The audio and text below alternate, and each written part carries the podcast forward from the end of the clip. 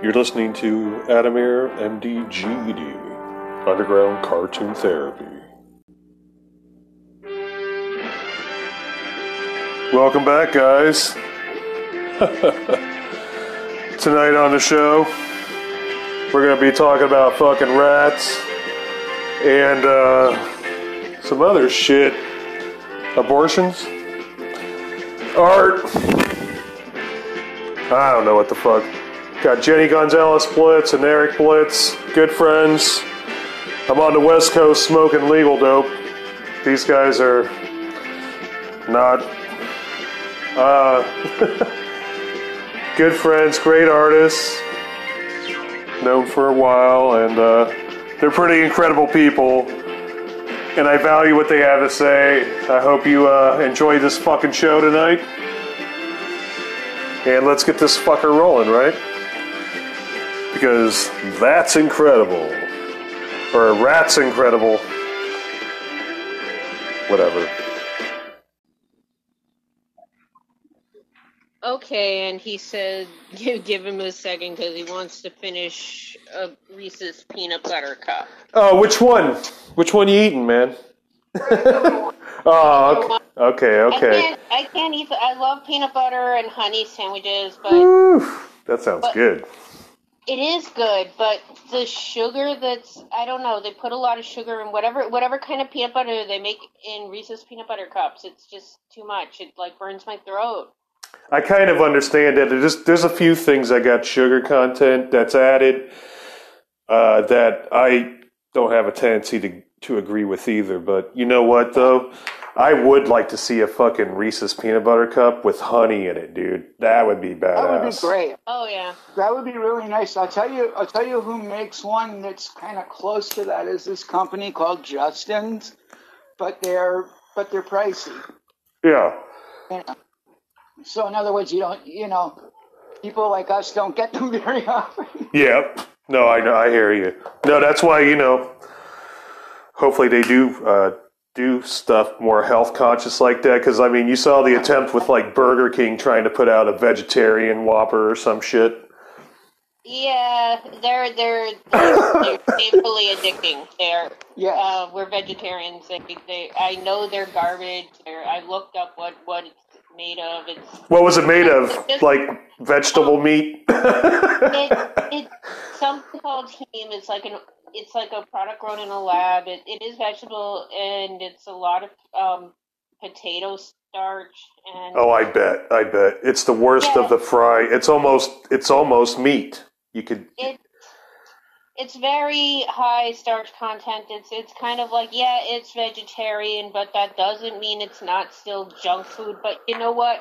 You're walking into a Burger King, so, if you think you're going in there to get something healthy anyway, like, come on. Yeah. It's like, you're eating junk food, okay? It is the first time you ever see, like, these kind of semi-health conscious pushes in junk food, though. Like the green tea Kit Kat. I thought that was, like, an attempt to... Yeah. Oh, yeah. I just...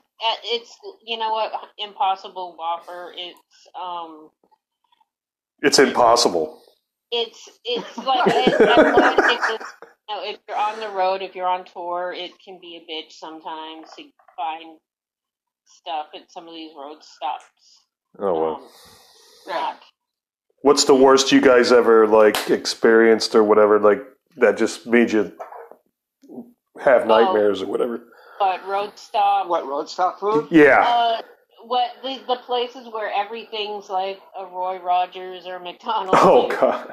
It's like little snack packs of cheese and crackers. It's like cheese and crackers, or if you're lucky, the place has got a decent order of fries, which is not often the case. And you're still wondering if it's probably fried in animal fat, but it's like... That's kind of, it's vegetarian is kind of, we're not vegan, we're vegetarian. You're vegetarian. It's the best we can. It's like, it's the best we can, so. Huh. Completely avoiding animal products is kind of like, go live on a mountain. I don't know. Like, What are you guys listening to back there?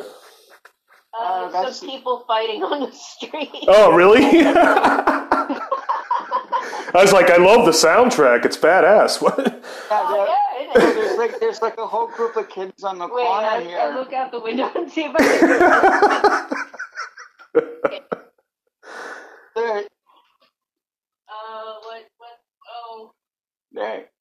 Okay, it's this crew of I don't recognize that guy, but Huh.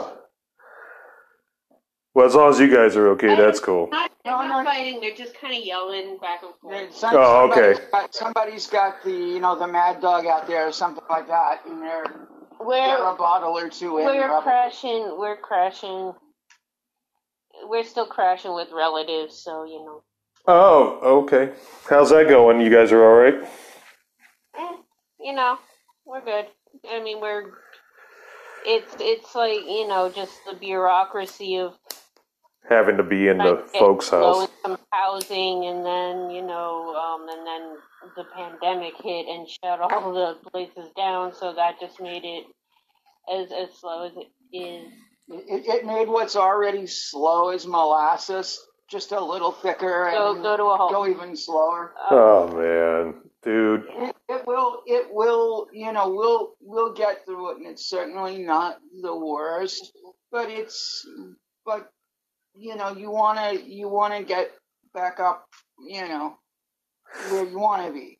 Yeah. I guess that's the best way to put it. Well, having your own power is definitely a lot better than having to get it off of another resource, Right. Exactly. Yeah. You got it. Mm-hmm. You understand exactly. Oh yeah, we're all artists here, By the way, been digging everything. What are you guys working on right now, individually? Like, are you working on projects together, or are you like just doing your own thing?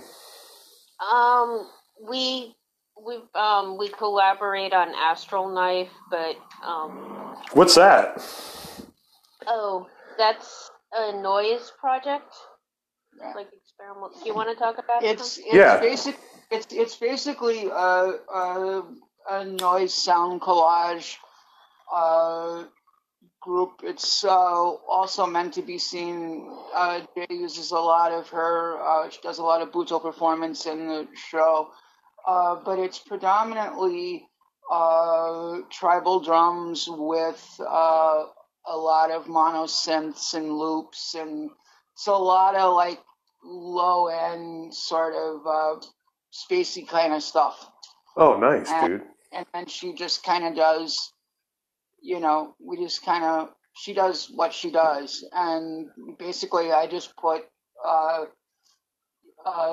usually very tribal-esque kind of drums under it. Yeah. Or sometimes it's just, very simple rhythm to hold it together.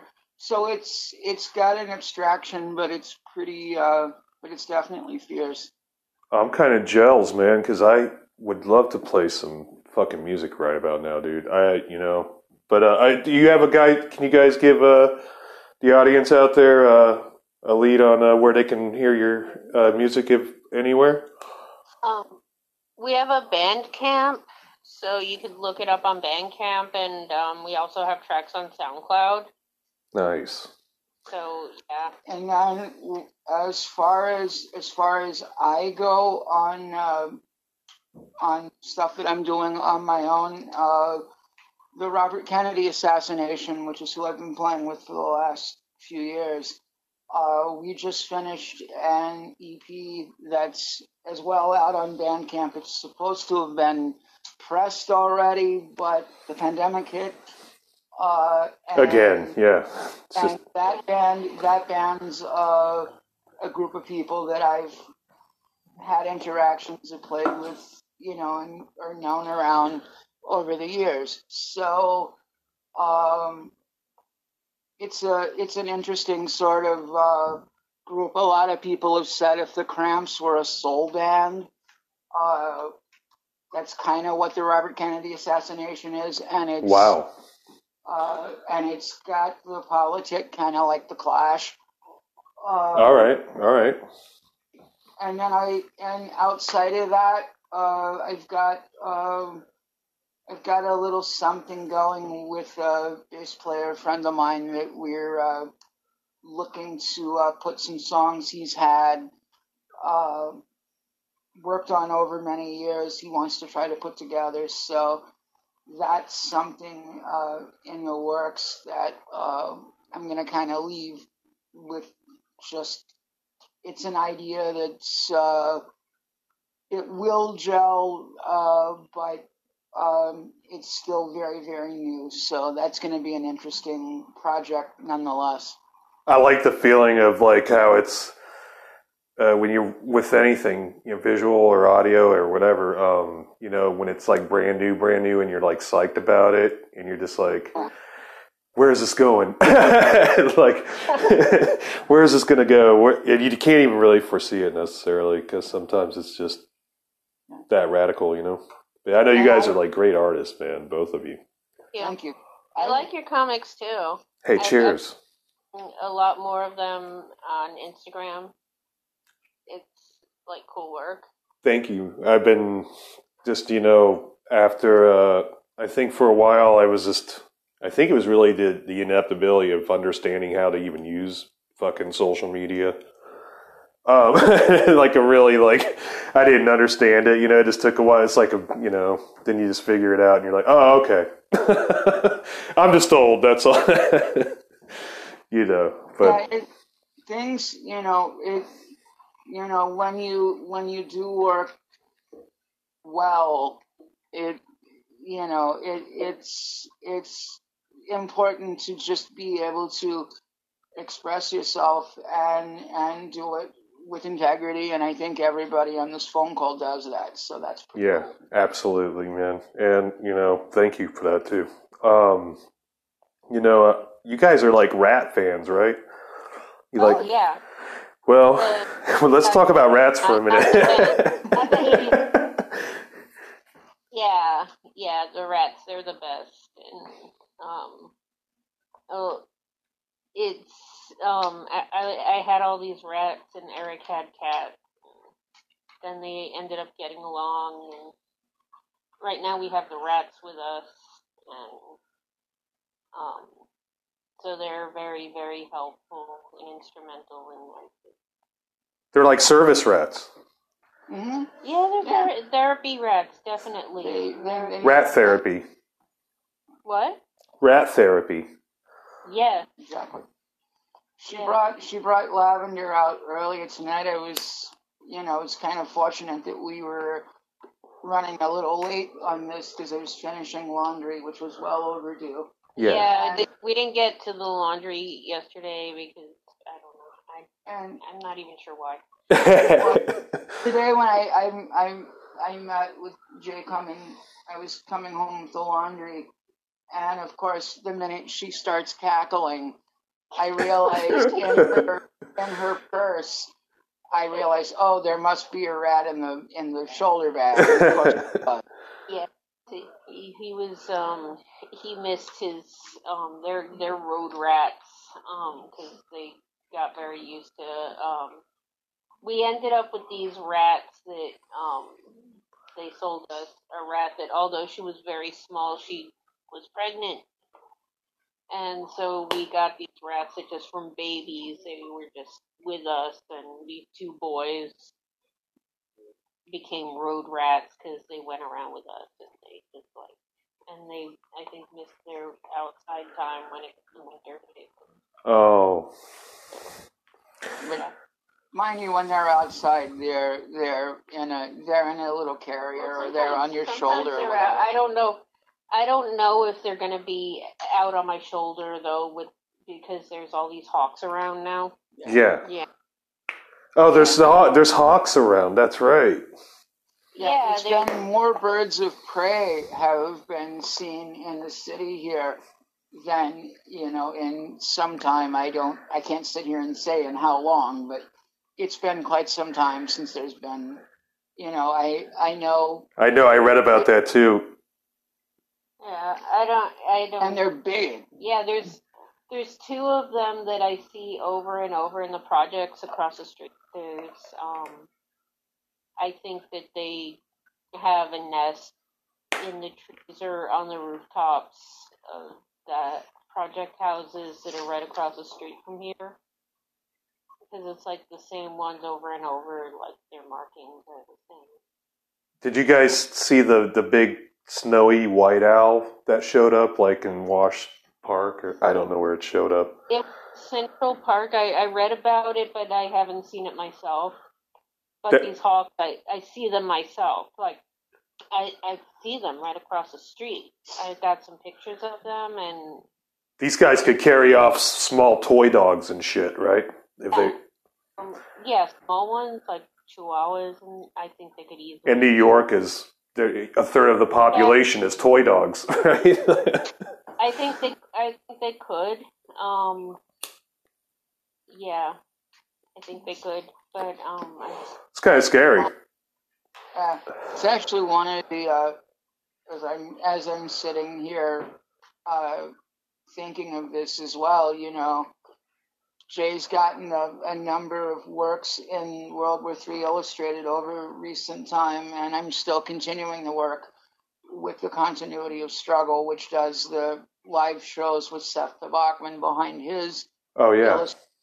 And the Hawk is a big fan. Well, that would be, we hope so. The Continuity of Struggle. Yeah. But the reason I bring it up is I think it's almost, it's a worthy subject for someone to do a story around, because they're being seen too often, and there's definitely got to be a deeper story with the climate and just the way our,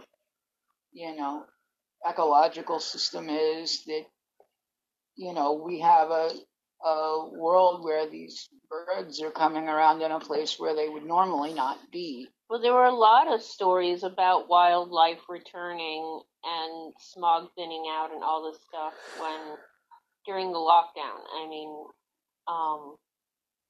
what do you guys have like opinions about why that would be happening? I mean, you guys have been in New York the whole time. I've been here and there and everywhere, but I haven't been in New York the whole time. Like, I mean, for when do you think that this kind of shit showed up? Like when Big Bird really showed up,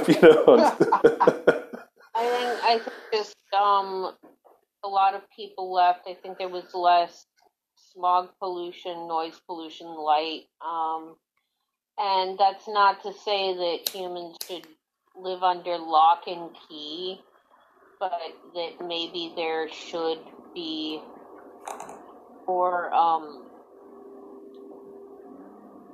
more care in, dumping into rivers and into the ocean, and, that there should be more care into, like, emissions put into the air and stuff that this kind of wildlife used to be in this area. I mean, whales in the harbor used to be normal, and now it kind of makes the news when they're spotted because it's considered an anomaly. And this is, I think that it's, there needs to be more. Like an acknowledgement, like more public acknowledgement. Yeah, and also more focus towards the big causes of it, it's great to tell everybody to recycle. I'm not saying that's not a good thing to do, but, it's really the big corporate waste. I mean, factory dumping. I just finished a piece for a forthcoming anthology about climate change, so I've been reading more about it, and I mean, I'm blanking on. I mean, I think from another point of view that I'll give you, Adam, is I think there's always been this idea of, whether it's global warming or any other type of, looking at the nature and the world we live around. Yeah. You don't have to, no matter where you are right now, I mean, you're you know, you're seeing, you know, in the winter, suddenly there will be a day where it's 60 in the summer and you might get snow. Now, I'm being a little bit exaggerating there when I say it, but these kind of weird things are happening on the cusp of the season changes. Yeah. It's like right now we've had, you know, things have been in the high 50s, but we were just in the 40s and low 30s, not but a few days ago. And I think there's a certain amount of, I think people need to acknowledge that a lot of these things, like when you see a bird of prey in a place that would have been its natural place at another time coming back, and also there that had that long, you know, absence, there's a real, to me, a reason to have a wake-up call that if we don't tune ourselves in a little more to like what we're around, not only with nature, but with our own society, you know, we're getting the warning signs that we're going to end up destroying ourselves, right? Yeah. It's, yeah, Mother Nature is just on the verge of being well pissed. Yeah. Well, she is. I mean, we'll destroy ourselves, and then there'll be lots of birds of prey. Like plastic birds and stuff will evolve. It'll eat our bodies. But, yeah, I mean, you know, it is. I think it's you know, I don't. I think it's great to see more urban wildlife, as I call it. You know, I remember there was I was living in Washington Heights when there was a blackout. No wait, no, my friend was in Washington Heights. You could hear, if you were anywhere where you were adjacent to the East River, you could hear frogs. You know, when that in 2003, when that power outage happened, and it was really, everything was pitch black, you know, like all the lights, you know, with the right driving the West Side Highway, so there were no cars driving up and down. Yep. And then you could hear frogs, like, croaking. It activated them, right? It was like... No, I don't know. Maybe they're always there, and I'm like... Oh, you just couldn't hear it.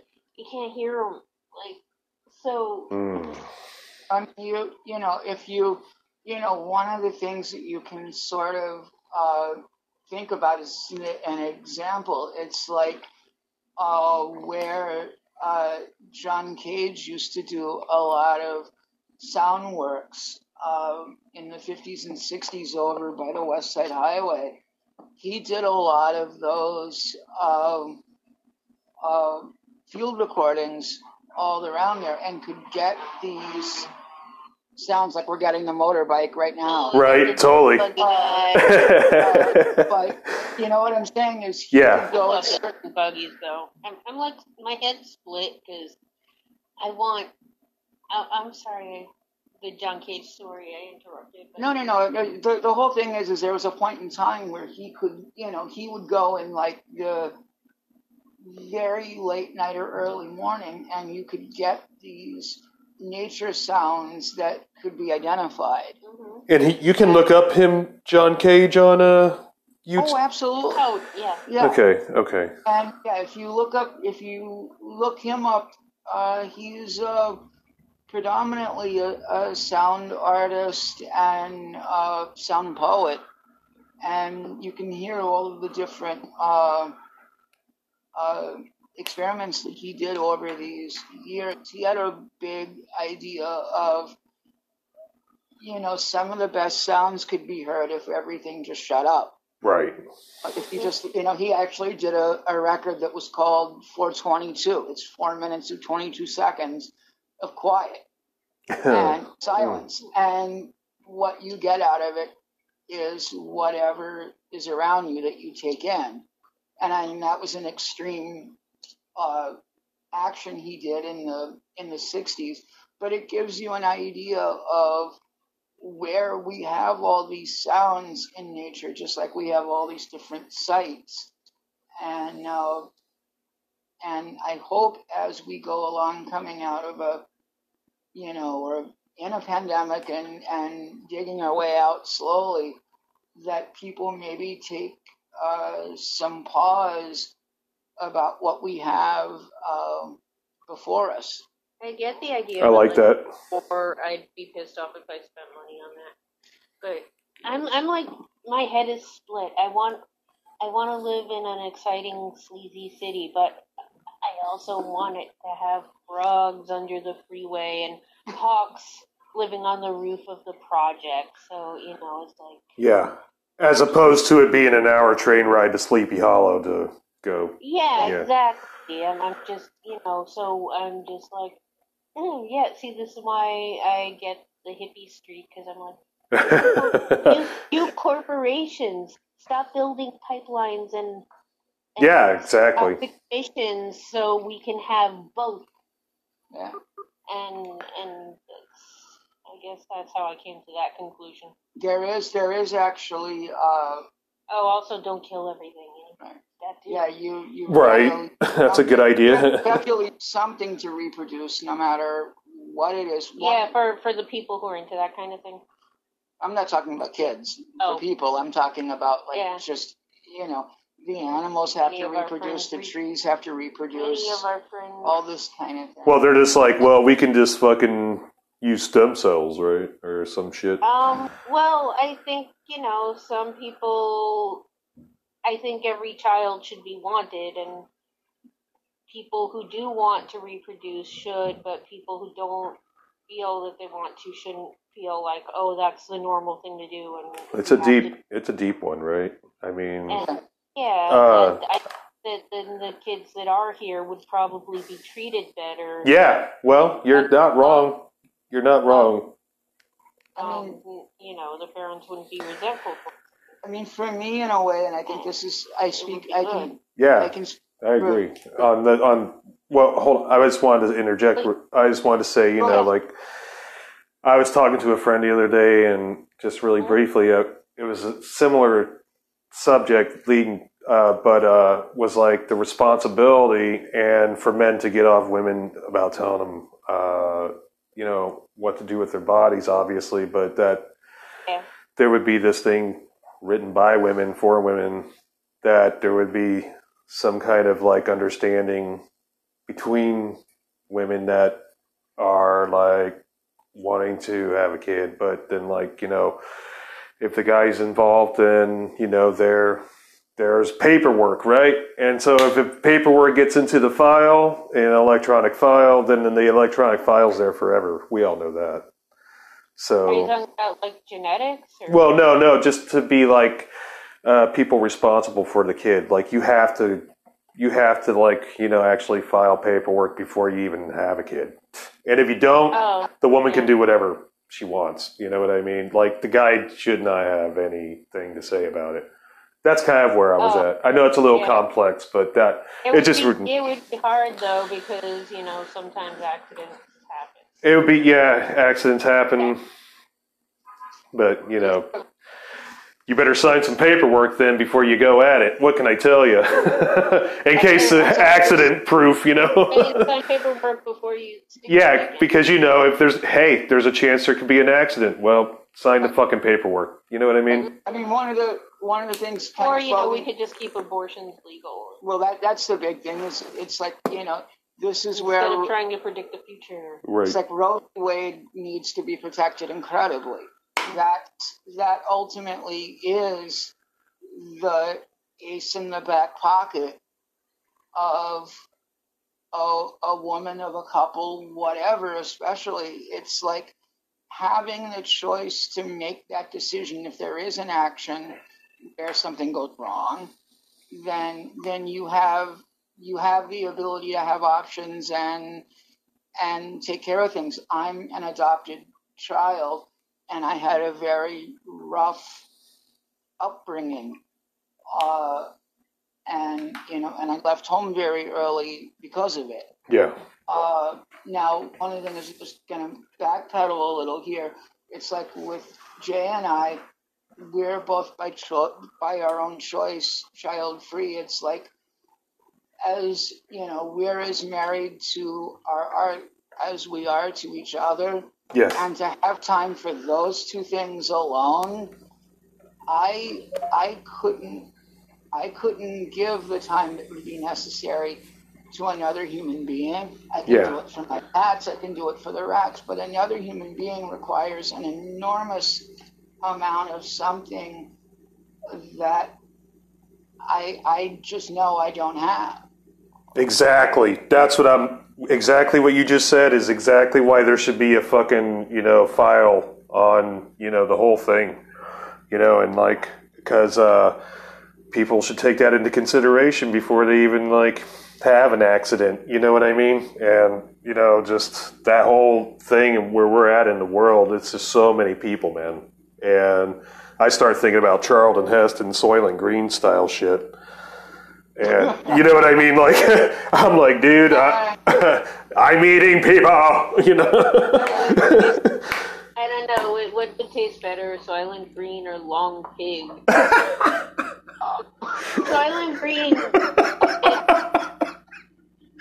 I don't know. They had the branding. It at least sounds kind of appetizing. It does. Long pig sounds like, well, I don't know. Wow. It sounds like someone's wiener, but it could be appetizing for some people. Hey, just somewhere in this time, we're gonna hit one of the 7 words here in a minute. That doesn't matter for podcast. I think. I'm really hungry now. About that long. That's awesome. What was I reading about cannibalism recently? Probably something, I don't know. I did have the New York episode, and I brought up, I didn't know Diane. I had to tell you, that was Daniel Rakowitz. Right, and I didn't realize Diane had passed away either, but after I recorded that little bit, and everybody in the house I was at in the Bronx, they were like, no, that's not what happened, dude. And it was this guy, Rakowitz, he was... I just let him have it, I was like, go ahead, Russ, because Russ was already a guest on another episode that I had called Squat That Motherfucker, and it was at a time when the virus first hit New York, and he's like, dude, I'm just going to go bust open a squat, fuck it. Yeah. He's still in prison.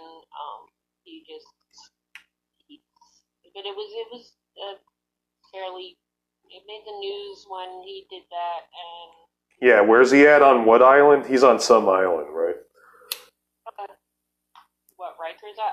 I'm not sure. I know he's put away. I know he's put away for life. He may be upstate where they have some of the more criminally insane. But yeah, totally. But they're shutting down Rikers, and they're going to turn it into 5 smaller prisons. I don't know what that means, but does that mean 5 smaller prisons that are just like Rikers but littler? I don't know. But it's like, so he's from people who knew him, I didn't know him, Clayton Patterson photographed him. Oh yeah. He was someone, I'll just say this much about him. Everyone saw him around. My experiences with him were, there's only been a few people in my life where I've kind of been, what I can do without knowing this person a little better. That's one of the few people where I really got the hairs on the back of my neck stood up. Yeah. And I'm, it was a really, definitely a very creepy, Sorry. Without a doubt, dude. I mean, I'll take, I'll you know, I'll take stiff gators jacking off in the chili at CBGB's. Oh. Is that cannibalism? Putting no. Well, no, I used to have this button.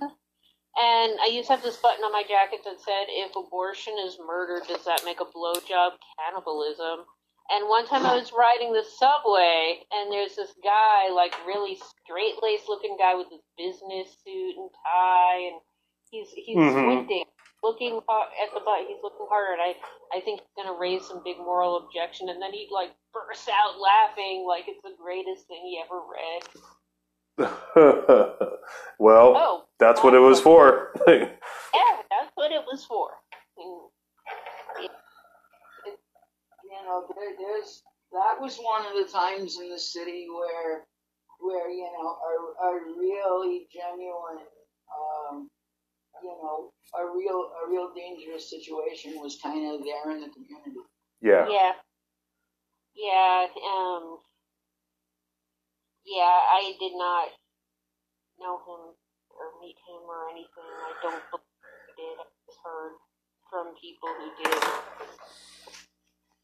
Yeah. Those, like, you know, I've heard varying degrees of how serious his occult practice was, from super serious to he was just one of those edgelords who put on lots of pentagram jewelry and daggers to, like, try to, like, ooh, I'm Satanist, am I blowing your mind? And I don't know.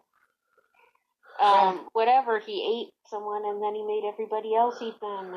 That's, yeah. I mean, to me, who cares what he did? To me, as a hermetic magician, my feeling has always been that, you know, you are to do your own true will, but you don't harm somebody else, and to deceive someone into a situation like that, to me, is taking away a certain agency of will from another person.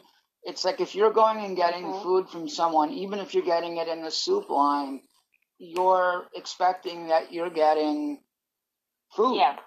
Yeah. You know what I mean? It's kind of, that's a presto chango that's like crosses a lot of boundaries, well, in my opinion. First of all, he's claiming to be a Satanist, not a Thelomite, and I know, but it's secondly, it doesn't matter what. I'm not talking about any particular path or idea. I'm secondly, it's not even Satan. I mean, that's just that's just its own head trip. Like I read a story about this mother in, I think it was Czechoslovakia or Serbia, one of those places, and she was this strict, devout Christian who also ended up like skinning her kid, like practicing a form of cannibalism, like just under some guise of spare the rod and spoil the child, which, you know, I'm pretty sure that's not what that means either. Yeah, I agree. Yeah. You're getting, so you're that's getting it's a, like, it's like, you know, that's not that religion either. It's just, you know, it's just somebody gets that into their head and they're on their own little head trip, and whether they latch on to Satanism or Christianity or, you know, they watch Barney the dinosaur and think that's what that means. I mean, they're just going to go do it. Well, it comes to this idea, I think, and I this kind of opens up the conversation in a different way here too. Is I think there is an extremity in any number of things, and when you get into hardline extremities, no matter what it is, there's usually something a little imbalanced. Yeah, but not that everyone imbalanced. I mean, I don't want to eat a person. I don't enjoy want to eat a person or like. I'm like, I don't know. You got any A1 sauce? We can talk. No, I'm just kidding. No, it was like the guy that. No, never mind. What? No, just because I said eat a bag of dicks to someone once, I was, like, not being literal. Like, That was, yeah, you can't even rewind it. And then another time I said, eat a bag of zombie donkey dicks to this other person, and, you know, that's, like, not even cannibalism, because unless you're also a zombie donkey, you, like, can't eat, that's not the same species, right? Right. Yeah. What was it? What kind of donkey? What? What kind of donkey? Zombie donkey. Zombie donkey. I'm going to use that, dude, thanks. I had this friend, Lucy, evil Lucy. Oddly enough, a Satanist. She was always like, people piss her off. She's like, choke on a rotten zombie cock or zombie donkey cock. I got that from her. I gotta give credit where credit is due for brilliant insults. That is cool. That's cool. It's nice when someone can use. That's gotta go viral. Yeah. Lyrical lechery the right way, you know. That's awesome. Yeah. Lyrical lechery. But, Indeed. So what are you guys smoking? Nothing. Cool, super long. Yeah, well, we're smoking where, we like cools. Yeah. You guys are 420 or what? There's, not lately. It's not supposed to be good for schizoaffective disorder, but you know. Is it? Is that what they said? Yeah. Who said that? Well, it's like, what is it? The indica is not good. That makes sense. Sativa. Sativa is good. Sativa is good. That's what I smoke. That's all I smoke is a sativa. It. Yeah. And sadly, a lot of times people are, like, not specific enough to know what, like, strain they have, but, like, yeah, I'll get CBD candies, and usually they're marked. I mean, I've seen, I'm very pro marijuana being legal. Yeah. I've seen it do wonderful things for people. Yeah. Again, it's another one of those things, whether it's like alcohol or anything else, it depends on how someone, you know, knows that their body can handle it. But I think in a lot of cases, if you know what works well with your chemistry, then great. For me, as I think I'm sure I've told you in our conversations before, you know, I'm a recovering addict. I've been clean for 21 years. Yeah. So I don't touch drugs anymore. I lost that privilege a long time ago. Yeah, I did. I don't remember that, but that's when we were like laying down that crap for sewage when you told me that. Yeah. That was a weird experience. We'll just go ba-dump, and onward. I just wanted to get it done with, man, and get out of there. You know, that's how I felt about it. Well, we're on another page right now. Like, we don't need there's nothing more to be said about that. It was a strange little moment. Yeah. I got, like, script Xanax now, too, so it's just, like, you know. But those really help you when you have an episode, too. Yeah, I've got, like, my doctor gave them to me, so it's, like, legal. Yeah, but you use them as a... I'm like, not advocating. I'm not advocating abusing, prescription. No, it's just something that it works for you, though, the way you're taking it, right? Oh, yeah, it works for me the way I'm taking it. It's, like, really cool. That's what you would advise out there to people. People, don't abuse pills. There you go. And right on. No, I'm saying it also kind of, like, it kind of makes the need to, you know, take the edge off in other ways. It's kind of... Not seeking it out. I don't know. Well, you know what's up is, like, I've lately too. I've been hearing other people coming around talking about using Xanax the same way in that kind of responsible. Well, not kind of, but it is a responsible way of using it. You know, like to administrate or whatever. And so it has been coming up lately. know, microdose it. Yeah, I'm microdosing right now. It's a what's a really important thing, Adam. I'll tell you from the standpoint of, you know, something I did in recent years was I got my certificate to be a recovery coach, which just is sort of like I'm sort of like an middleman between the counselor at a drug and alcohol substance abuse program and the counselor. But one of the things I wanted to say is what I've seen is there are some people in this world that need certain medications to be their optimum self. Yeah. And they should always be able to have that. I know there's another argument where people are always, oh, no, you shouldn't take anything. I don't buy into that. You're going to get someone now with, like, a Good Vibes Only t-shirt. Nobody should be doing any of this, and all you need to do is, like, change your diet to keto and, like, just go out and touch a tree once a day or something to be cured. Yep. I've heard all kinds of shit too, man, and definitely the tree one. But I do agree with the individual level of what people need, man, you know, and drugs should be legal. Fuck it. You know, I'm totally about it because they make an industry off busting motherfuckers more than they do about helping their ass, and you know that, so just straight up, I mean.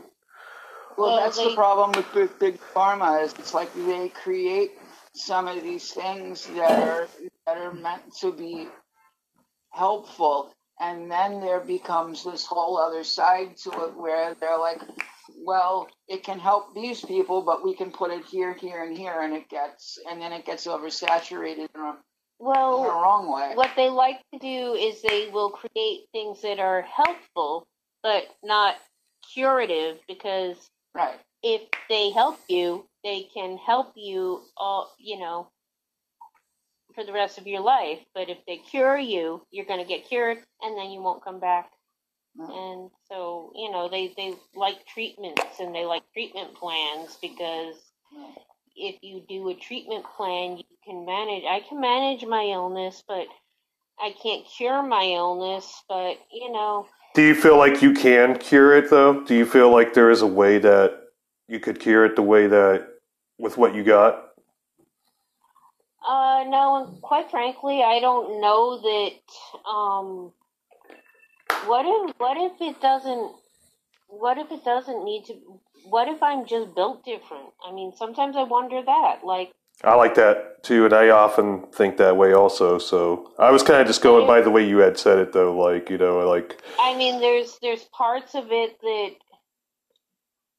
that get very painful and confusing. Yeah. And there's parts that I don't like, but what if it's just that I'm locked in, you know, what if it's just that, you know, it's maladaptive, and, you know, there's really society's means that I've been told of dealing with it, which is try to make yourself as much like people who aren't schizoaffectives. Yeah. That doesn't work, because that's not what my brain, I mean, you know, it's like, it's a different thing.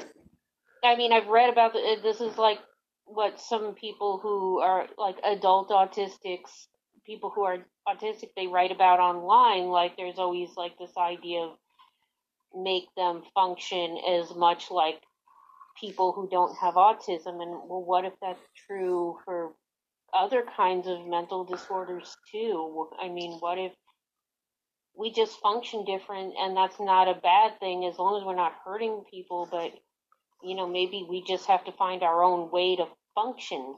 Right. Well, it's the same thing also, Adam. You know, we know each other in the real world, and it's like I had I mean, it's been a lot of years since I've had this experience, but I've had it nonetheless. There are people that have seen me walk and have been like, you know, hey, wouldn't it be great if you could walk just totally normal? And it's like, you know what? I know they're not going to fix. This was a birth trauma that happened to me. I'm like, I don't expect they're going to cure me. And I don't even know if I were made physically perfect tomorrow. I don't even know. I don't. Well, my point I'm making is I don't even know if I wouldn't be just completely, you know, short-circuited, because I've learned to live and function and do all the things that are, for me, the way I am. And, you know, sometime I think there's, you know, there's something to be said where people are trying to say, you need to be more alike, rather than the idea of why not find out the best of you, and you do those things as they work for you, whether that's mentally or physically. It's great advice, and it really is kind of the root of individual DIY, both in art and maintenance and health and with your body and spirit and all of it, man. It's just the whole 9 yards, you know? Yeah. It's a great application method. You know, it is the application method, right?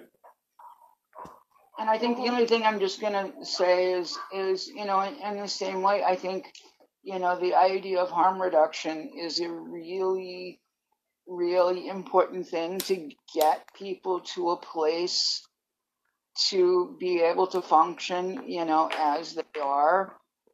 And I think, you know, all of these little steps that you take towards bettering how you function as you. I don't like the idea of, oh, inspiring someone else. I don't like all that, you know, sunshine and moonbeams bullshit. Yeah, I mean, you know. If someone can see that you can go out there and, you know, whether it's play drums or fuck your wife or do whatever it is that you do, you know, you go and you do it to the way that you know how. We have such a cookie cutter society that you've got to be like some pre-programmed thing that it's very 1984 to me in a strange way. Yeah, very Orwellian. It's got a. Mm-hmm. You know, we're coming to the end of this hour already. How fast was that? You guys have a good time on this? Oh, this is a blast. I'm glad we did it. Me too. Clock that says it's 8:40. I don't even know what time we started. I'm at well, technically on a 52 minutes in, so I figured, hey, I'm going to get the heads up and. You know, let you guys know. We do have like 5 more minutes or some shit. Okay, so what should we talk about? Why don't you let me know about what you've got going on? Because I certainly want you to have your. Do you want to talk about that, Adam? Talk about what? He said. You should let him know about the No Real show you're on, so people can. Oh yeah, I have I'm part of an online show for ABC No Rio. Oh, cool, man. Where is it at now? Did they move it out of that building? Is that what happened? I believe. I'm not sure if they're restoring the building. They are rebuilding the building from the inside out. They were told that basically. They had to basically implode it from the inside and rebuild it back out. I know that sounds insane. They're basically going to rebuild everything on the same plot of land. That's the most direct way I can explain it, and I don't understand all of the machinations. But anyway, fucking weird. With the pandemic, like a lot of things have been happening in the pandemic. They have a show. It's like a virtual show, which means you can look at the art online. Yeah. At abcnorio.org. and it's /polemic, which is the name of the show. Oh. Hello? Yeah. Hello? Oh, I lost you guys for a minute. It was like this big blank. Oh, okay. Okay. Sorry about that. Yeah, abcnorio.org /polemic. It's now through April 30th. Oh, okay. Cool. Yeah. So, yeah, you can see I've got some paintings up in there, and there's some other people, Christy, Rode Carrera, Mac McGill, Seth Tobocman, Akiko Ichikawa. There's a lot of people in it. Or not, you know, there's a good amount of people in it that are, you know, it's good art, and it's the community. It's the community there, and that's cool. You know, that's good that it's rolling. And I don't know if you guys heard the Shadow episode I did with Chris Flash. Yeah, we listened to that one. I know. Did you dig that one? Was that cool? Yeah, yeah, that was I actually did one of the. We both did one of the last shows that I played. Was with Seth in Tompkins Square Park on Samhain Halloween night, and Jennifer did a really wonderful Bouteau performance that night. What was really interesting was the police came up and stood there, and obviously they were all right with what the content was of the show, because they let us finish the performance, and we were we were functioning with like little battery powered amps after the sound permit. Michelle Shock. Wow. Yeah. Well, she did that. So it was kind of. She did a song about liking cops or hating cops or something. It was pretty damn funny. But yeah, no, that was one of the last things, and what was really cool and a good note to kind of leave things on was one of the pieces that we did was Seth did a whole string of different downtown activists and people that had passed on, and paired them with someone Halloween. In the current, and it was just kind of like, it would be like, David Wanarovich, stand with us, Michael Stewart, stand with us, that kind of thing. And it was a really cool moment there, because even, we thought the cops were going to come and really bully us, and they let us finish. I mean, I'm really surprised that happened, but it was pretty awesome that it did, though. It was a pretty neat moment. Yeah. Yeah. No, that sounds great, man.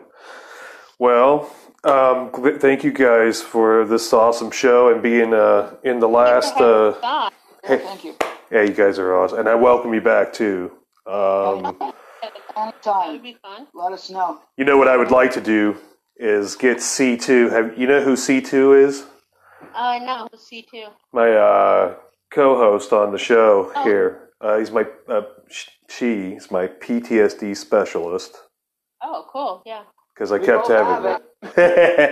I kept having, it's a show. It's a show about PTSD, but then I'll have like some guest that I had fallout with, and it was an ongoing kind of thing. It's not a big secret. I had on like already like 5 episodes. I've already talked about it, but they, C2 came along and kind of saved my ass, but also has this knowledge. Not only keeps the balance on that end, but has a very strong knowledge about nature and junk. So what I think I want to do is do the Big Bird show and go back to earlier in this conversation talking about the birds in the park showing up. And I think C2 would just nail that right there. And on that note, guys, the Big Bird show, I'm going to have it. It's good. Thank you, guys. going to be. We'll wait for Mr. Snuffleupagus to come with Big Bird. And it took him 15 years to prove that Snuffleupagus was real to the rest of the street. Remember? I'm right. All right. Well, let's wrap this up with a couple of little tag stingers for you.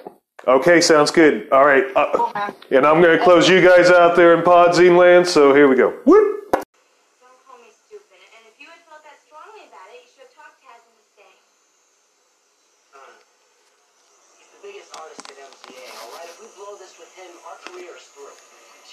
Yes, it is. That's how it works around here, all right? One bad video and you're out of the business as fast as you got into it. Basically, we still got each other. Donna, focus, all right? Please, come on, we have a lot of work to do. You're out, everybody. David's being a dick. Is this post-math or pre-math? It's gotta be like... up. All right, guys. Well, I hope you enjoyed today's episode with Jenny and Eric Blitz there. These guys got a lot to say, man. They know a lot about, especially the giant birds part. Like I said, I'm going to get C2 back, and we're going to have that Big Bird episode, man. Anyway, just going through my 90210s, and I hope you have a good time. I'm going to have another episode out here shortly. But I definitely need my Tiffany Amberson Thiessen and Joey Tata fix. So you guys are going to have to wait. Today's episode is brought to you by some kind of weed that I just spilled on the floor. And I'll talk to you guys soon. Late.